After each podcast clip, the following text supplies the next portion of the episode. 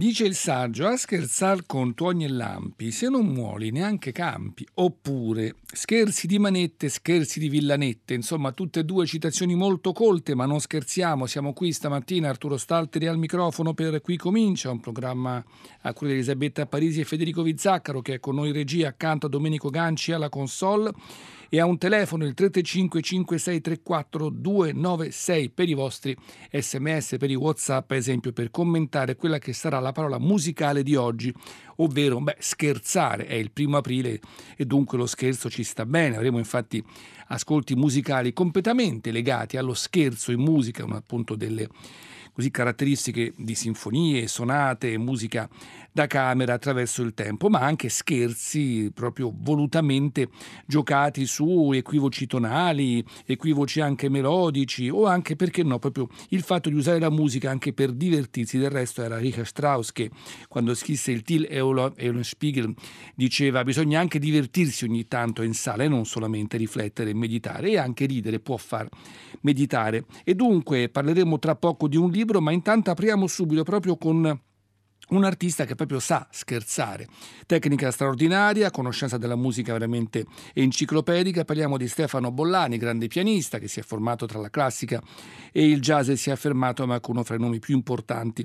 del pianismo internazionale. Tra l'altro proprio abbiamo un momento da un um, suo concerto per pianoforte e orchestra e, e in cui i vari strumenti poi in un certo senso si presentano eh, attraverso le varie evoluzioni. Il cosiddetto concertone, sono quattro movimenti per questa pagina scritta da Bollani, il cui terzo movimento è proprio uno scherzo ed è anche l'occasione per ricordarvi che stasera, se siete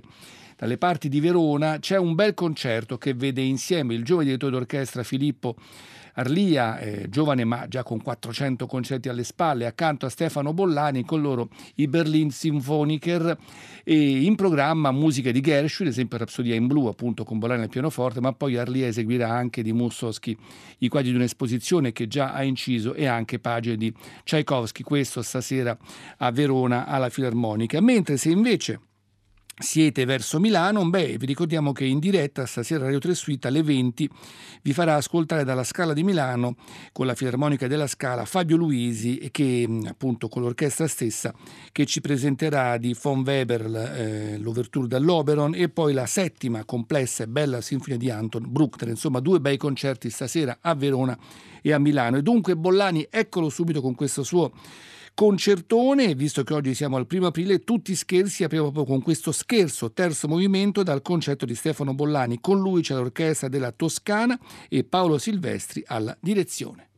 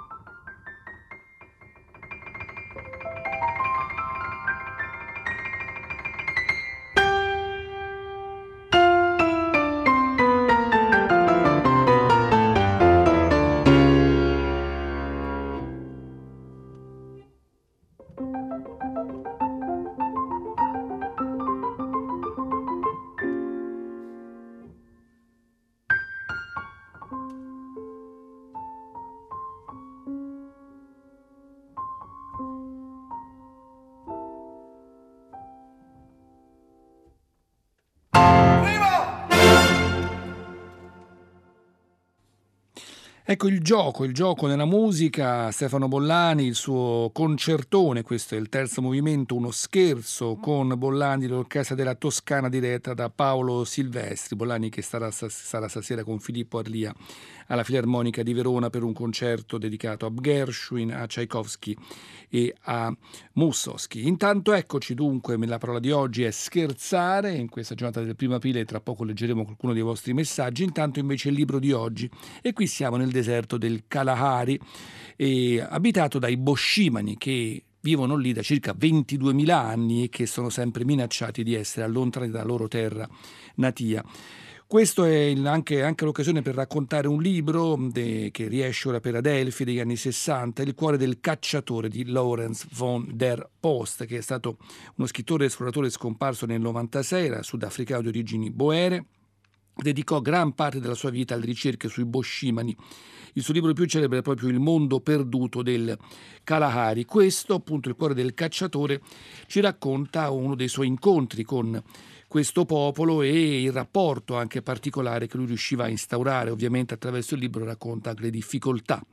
di questo popolo. Dice esempio appunto un incontro nel deserto con un gruppo di persone, eh, persone con lance tenute in una faretra piena di frecce dietro la schiena come leggiamo, c'è anche il disegno della faretra boschimana fra loro e il resto del gruppo c'era uno spazio vuoto, gli uomini ci avevano quasi raggiunti quando la testa e le spalle della prima di un gruppo di sei donne e cinque bambini spuntarono dal riflesso di calore a est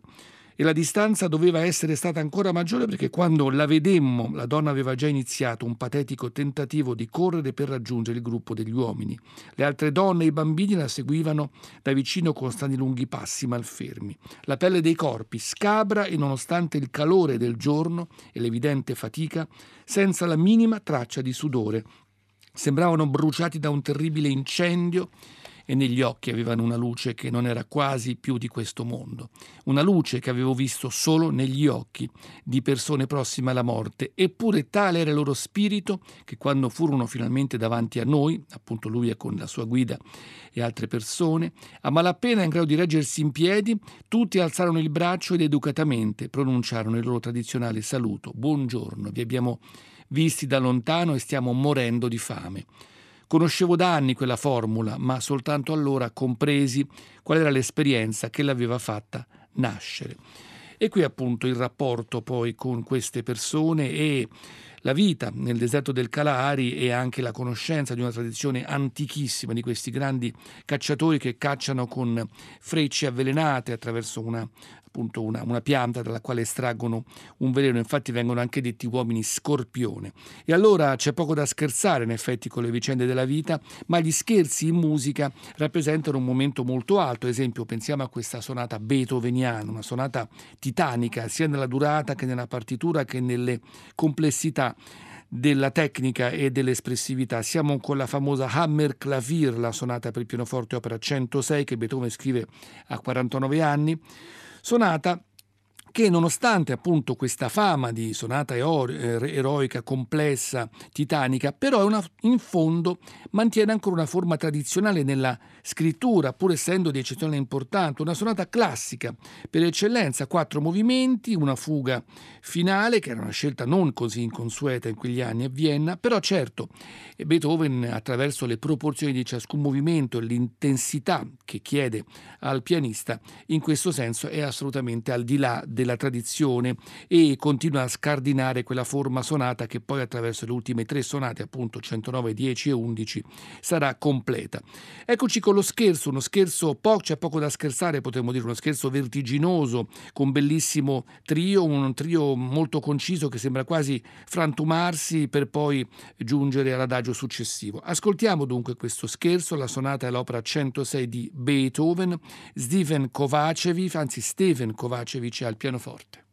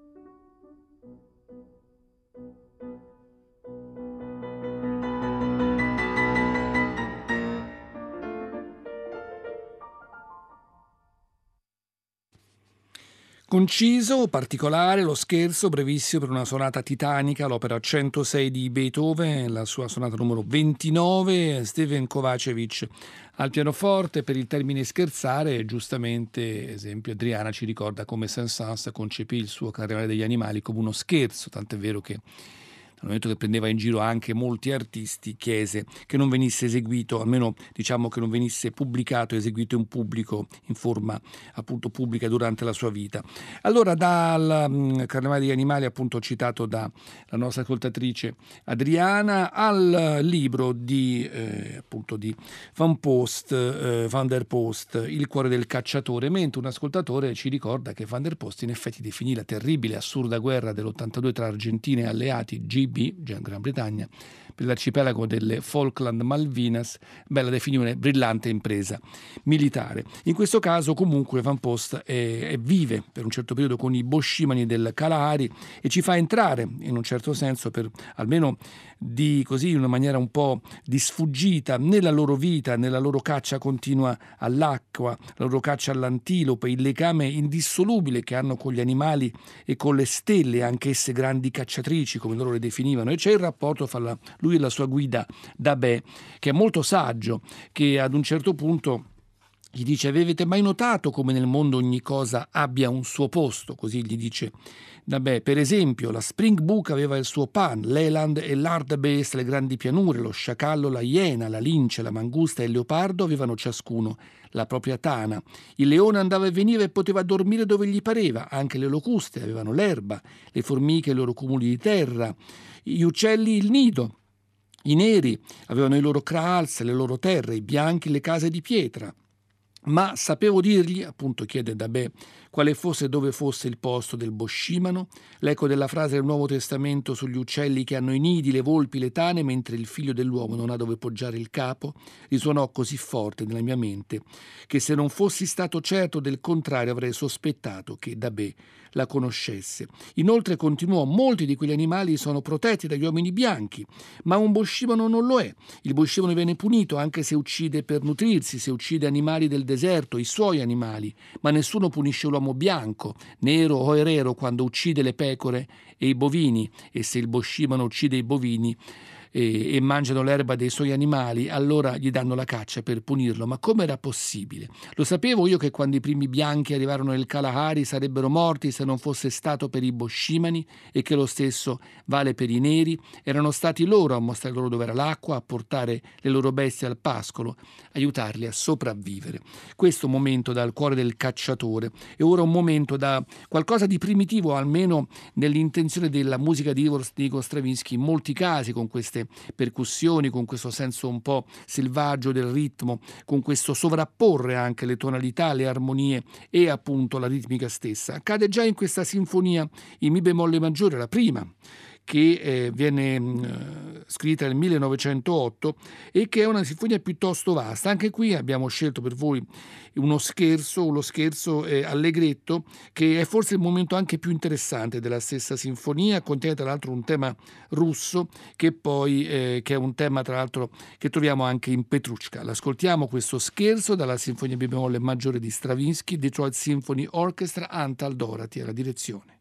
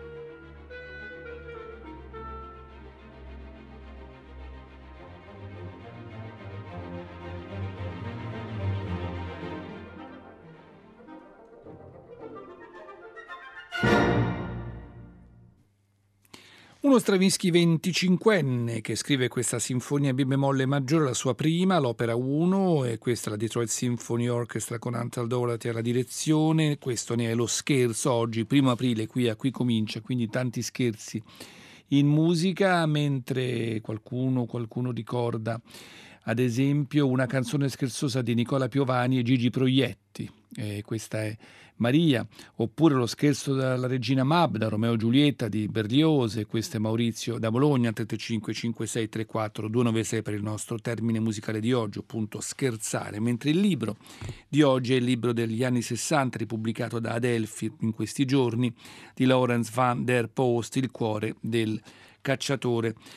Lui tra l'altro venne allevato da una donna boscimana e qui appunto nel deserto del Kalahari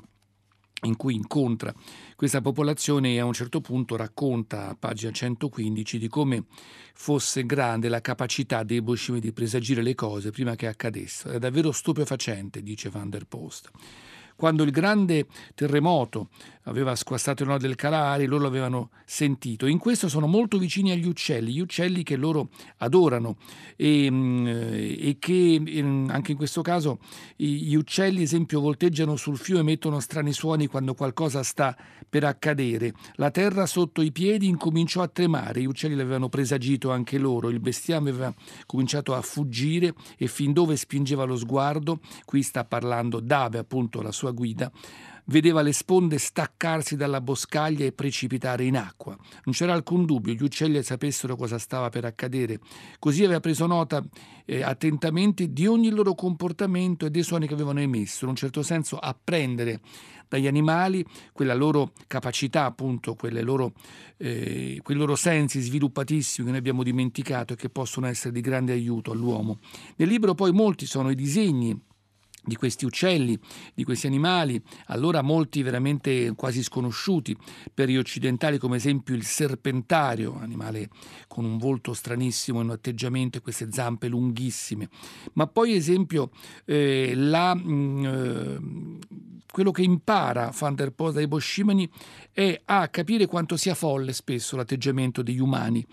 verso la loro realtà, questa tensione continua che dobbiamo sopportare, questa frenesia che i boscimini realmente non riuscivano a capire come un qualcosa che ci distraesse forse dal essere noi stessi in maniera più totale, più completo. Leggeremo ancora qualche passo dal libro tra poco, ma intanto eccoci con un grande scherzo musicale, un grande momento eh, artistico da parte di Paul Dukas. Questo suo apprendista stregone, questo scherzo sinfonico del 1897, è in realtà quasi una piccola sinfonia divisa i movimenti legati l'uno all'altro. Dal punto di vista dell'architettura musicale è scritta in maniera perfetta, un programma dettagliato, proprio è uno scherzo ma solo nello spirito, in realtà c'è un po' tutto all'interno della composizione, quasi una sinfonia con quattro movimenti e con un movimento iniziale di introduzione e una cona finale. Un'introduzione breve e abbastanza lenta, come dice eh, Duca, che però serve quasi a creare quella che è l'atmosfera che poi crescerà all'interno della storia stessa che, insomma, non lo ripeto per l'ennesima volta, anzi lo faccio, poi Disney portò al successo anche grazie a fantasie, quindi tanti bambini hanno imparato a conoscere questa bella pagina di Ducalo. Ascoltiamo questo scherzo sinfonico dall'Orchestra Sinfonica di Montreal diretta da Charles Dutoit.